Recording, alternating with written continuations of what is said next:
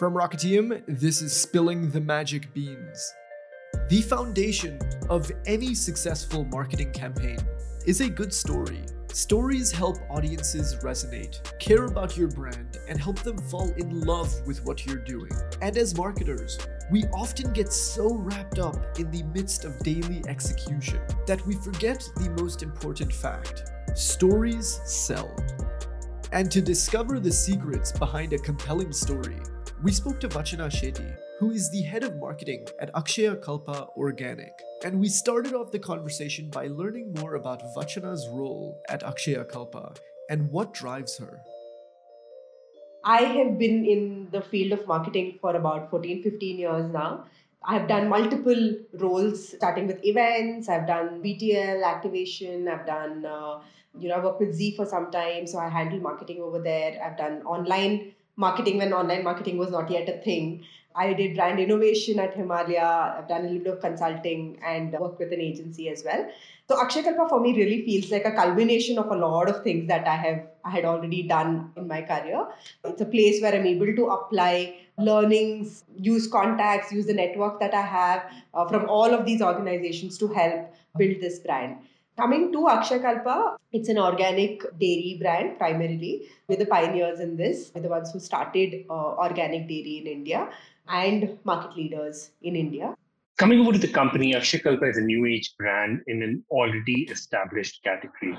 Uh, we have very large players who've been in this space for decades altogether. And with that in place, how does Akshakalpa ensure relevance and how do you carve out a niche for yourself? So, in an already established category, which is huge, right? India is the largest, you know, producer and consumer of dairy in the world. In an already established category, Akshakalpa presents itself with a huge differentiation.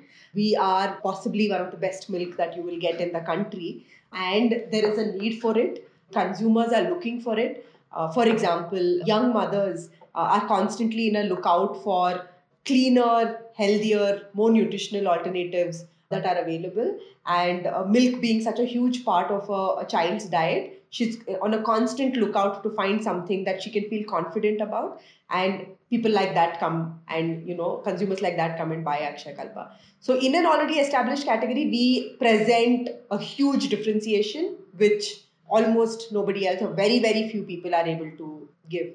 From a marketing standpoint, can you talk to us about how these values of the organization translate into an engagement with your audience?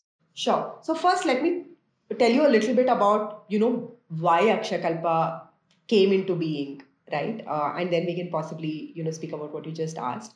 So you know, like uh, our founders, basically they they hail from farmer families themselves, and they saw that farming is not looked at as an aspirational profession farmers if you see uh, have possibly two three four harvests in a year and they put in all that energy effort for that harvest. And one bad rain one bad crop and they lose everything that they have spent their entire year's energy and money on right? And we wanted to change that. We wanted to find a way in which farmers can have a daily and a fixed source of income. You know while ensuring that whatever they're producing is best in class and that is how we got into dairy. So every single Akshakalpa farmer today, basically what he goes through is the transformation process. His land becomes organic. It's a two to three year transformation that the land has to go through. He goes through a complete training to make sure that the cows are you don't tie up the cows. You leave the cows free. You don't tether the cows. You know you keep the cows happy. They're free roaming. You grow fodder that the cow eats. You don't buy fodder from outside. So you have complete control over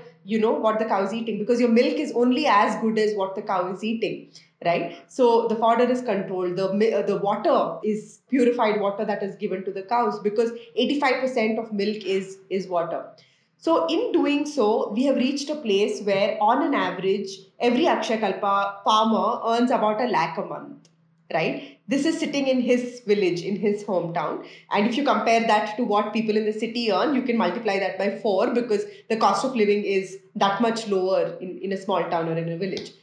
So, this is the kind of organization that we've built, right? It started with the farmer, it started with keeping farmer at the center. That doesn't mean we are we are easy on the farmer you know. We are basically making sure that he's very disciplined. He is very conscious of the quality that he is producing because three mistakes and he stops being an akshakalpa farmer. He knows that. And so he has to also stay motivated to stay on this journey. On one side the value that akshakalpa stands for is that we want to elevate the livelihood of a farmer right? And in that way i think we're doing quite well the other value that we stand for is is this whole organic and, and healthy and clean nutrition as a space, which is our value value proposition, right? We say that we, we are all about clean nutrition, and when we say that, what we mean is it's free from everything that is man-made and bad.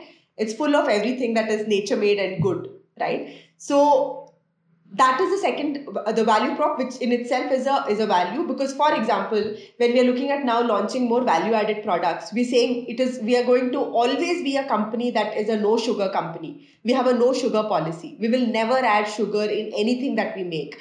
We're launching yogurts next. You know we're uh, launching mango yogurt and regular yogurt and blueberry yogurt. So all of these are not going to have sugar in it.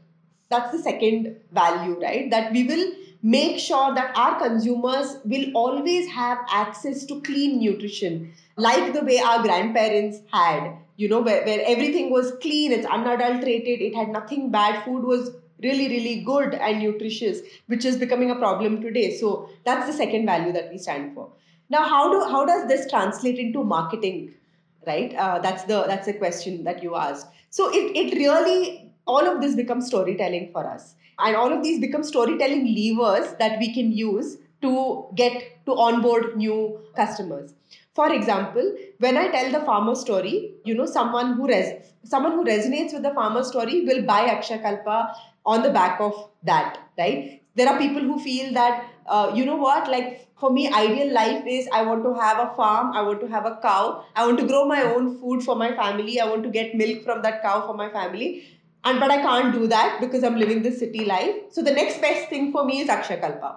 So there are people who who buy into that, and so for them this this is the story that works. There are people who buy into the whole clean nutrition story, who are coming on the back of fear. You know, they feel like you know what, there's so much adulteration, there's so much pollution around me. How do I give good food to my? How do I put safe food on on the plate for my children and for my family right? So those people buy into the whole organic story and that's the that's the lever that works for them. But while we tell this story we also tell the imperfection story. We tell people that for example when you buy akshakalpa milk you will see that the milk is thin compared to all other milk that you're getting in the market. And it is thin because that's how it is supposed to be it's basically we're, taking it and we're giving it to you. We're not doing anything with this milk. This we're not adding any extra fat. We're not removing fat. We're not doing anything right? And that's how it's supposed to be. So maybe it requires as a consumer it requires a little bit of getting used to right? Uh, this season we launched mangoes. And when we were selling mangoes we put a booklet inside that where we said that you'll find worms in your mangoes. And that's okay. It's a good thing because worms are actually intelligent enough to know which mangoes to eat the ones that are organic are the ones that they eat, right? The ones that have pesticides and fertilizers, you'll never find worms in them. That's because it's it's laden with things that are not good for life in general, right? So those these are the stories that we tell people, and they kind of buy into it. And it, if it resonates with them, they become an Akshakalpa customer, and then they stay with us. What are some of the vehicles that you use to convey this message uh, to your consumers? Yeah, you know, we are category creators in that sense, right? Uh, organic milk or organic as a category itself is is still a little vague. It's still a little fuzzy. People, the understanding is, is, is still a little superficial for a lot of us. Uh, and when you say organic dairy, it gets even more complex. So we are in the space of category creation, and so education is critical for us. And the vehicle that is really working very well for us is uh, BTL. You know, we go to apartments we set up our uh, uh, you know our booth. When people come we talk to them. It's a good 5 to 10 minute pitch and that's what really helps us to tell our story in its entirety. And when we do that we are in a place to onboard new customers. Great. So as a new age brand very few brands typically do the btl route right? Most of them typically prefer digital advertising or performance advertising but you happen to be a brand that's taken offline and uh, activations as the route is there any sort of a framework that you have available And even activations cost money, right? Uh, it's coming out of the marketing budget. How do you look at these activities in terms of KPIs and measurement? So the way it is it works over here is and, and I'm I'm sure this is possibly the way it works in a lot of companies as well, is that we basically do small, small things. You know, we don't go all out and say, hey, this is one big great idea, so we let's just go spend so much of our marketing money on it. So even BTL started as a really small thing. We saw that it works and then we have scaled. We have a full-fledged in-house BTL team that is working on this day in and day out. So this the same way when we like we also have a farm visit program, for example, right? Uh, where you can, you know, if you have if you have some sort of apathy towards organic, you don't really believe organic, we tell you that come see whatever we are doing. If you're convinced, you can buy Akshakalpa. If you're not, you don't have to, right? So people come and they stay at our farm for two days. They see the process, they see everything that we're doing, and then they go back, you know, fully convinced. They go back as customers for life, right? So, so now that's again something that worked for us. It, it started small. We figure out whether it's working, not working and, and if you honestly, if you see in Bangalore, the way Akshakalpa really grew in the first 10 years of its existence is because of the farm visit program. People came, they went back, they spoke to spoke to 10, 20, 30 people, convinced them to buy Akshakalpa. So it was all word of mouth, word of mouth branding, word of mouth marketing, right? So so yeah, that's how it works honestly for us. And then we compare and see that hey, performance marketing is really expensive for us, it's not working, but BTL, you know, is, is we are able to convert at a better CAC, and so we'll we'll stick to that. In a category such as yours and it's a physical product consumed physically, how important is packaging and does that help you create a differentiator versus your competition? What has been your brand strategy as far as packaging is concerned? If you see the Akshakalpa pack on the shelf, you'll be able to say we've built it very, very organically. So there is this, this you'll see a cow patch at the top of the Akshakalpa packet. You know, cow patches, uh, which we've used as a as a brand asset. Now, that is a common thing that you'll see across. Then at the bottom, you'll see like a milk swoosh that is there. You know, like a milk splash, but it's almost like a swoosh. Now we have taken the milk swoosh and we're using it in all branding material, all collaterals, anything that we're developing, we are making that swoosh a common. If nothing else, it, it helps us to stand out on the shelf because it's it's a highly differentiated pack one thing that we, we've heard from a lot of people is that you are a premium brand. And our mm-hmm. uh, overall internally our thinking has been that you know what? I don't want to be looked at as a premium brand so premium that you you stop being accessible for me. Or you stop being a brand that i can relate with. Because end of the day it is still people who who want to doesn't matter what the disposable income is but who want to do right by their family who are buying akshay kalpa right? And i want to be a brand that they can relate relate with. Uh, so I don't want to go all premium, super minimalistic packaging the way today's packaging is, and become irrelevant to irrelevant to those people.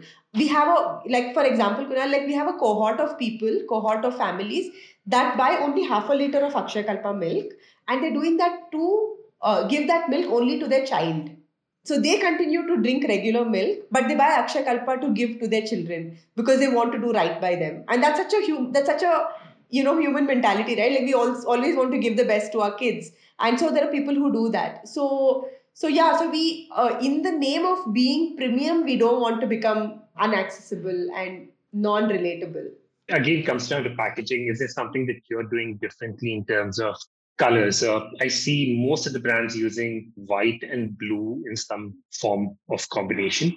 How do you, as a brand, play around with colors to differentiate yourself? Imagine I'm, I'm a consumer, I'm buying milk in a grocery shop, and I see four of these packets, five of these packets lying over there. How do I make out that, hey, this is Akshakalpa and not some competitor?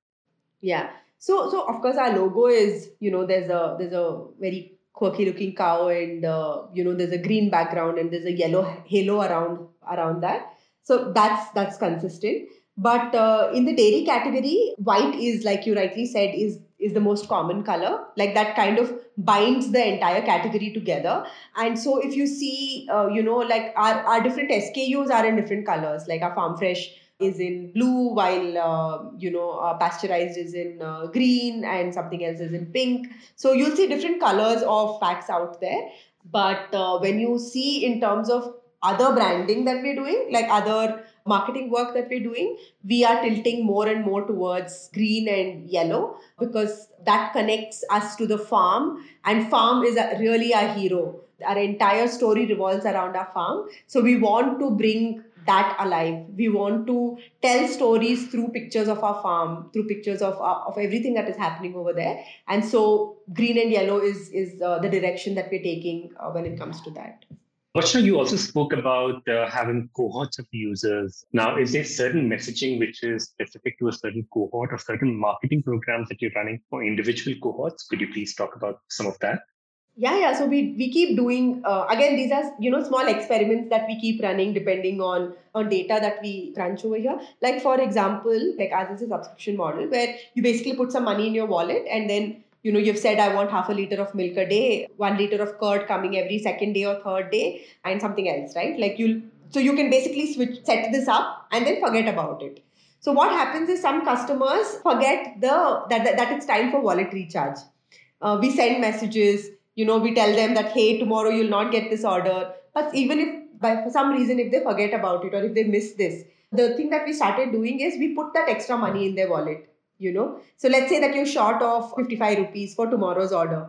Uh, we put that 55 rupees in your wallet so that you're you don't miss out on the order because milk is so important in our day right like our day starts like you wake up in the morning you have to have that cup of chai or coffee and if you don't get milk it's it's a bad start to the day right so we know that and and so we've made sure that you know that our customers don't face this issue so that's that's one cohort there's another cohort that, like I said, which, which I spoke about earlier, where we figured that they're buying it only for their children. They're not buying it for themselves. So for that cohort, we sent out a message where, uh, you know, we, we did a creative where basically the child is saying that I've had my glass of milk, have you? And he's handing his mother a glass of milk because in any milk related communication, what you'll see mostly is a mother running behind a child with a glass of milk, right? Like saying, just drink this before you go out, right? But in this, we switched it around and we, we, we made it in a way that the child is now giving it to the mother and saying that, you know what, like while you take care of me, you also need to take care of yourself. So we look for such cohorts and we and then we figure out what should be the message, you know, that we design for them. We really hope you enjoyed this episode of Spilling the Magic Beans. Week after week, we take you through case studies of the most successful marketing campaigns on the planet and give you tangible frameworks as well as anecdotal experiences that act as valuable lessons. If you enjoyed this episode and want more exclusive behind the scenes looks into the top marketing teams in the world, make sure to subscribe to this podcast on your favorite podcast platform.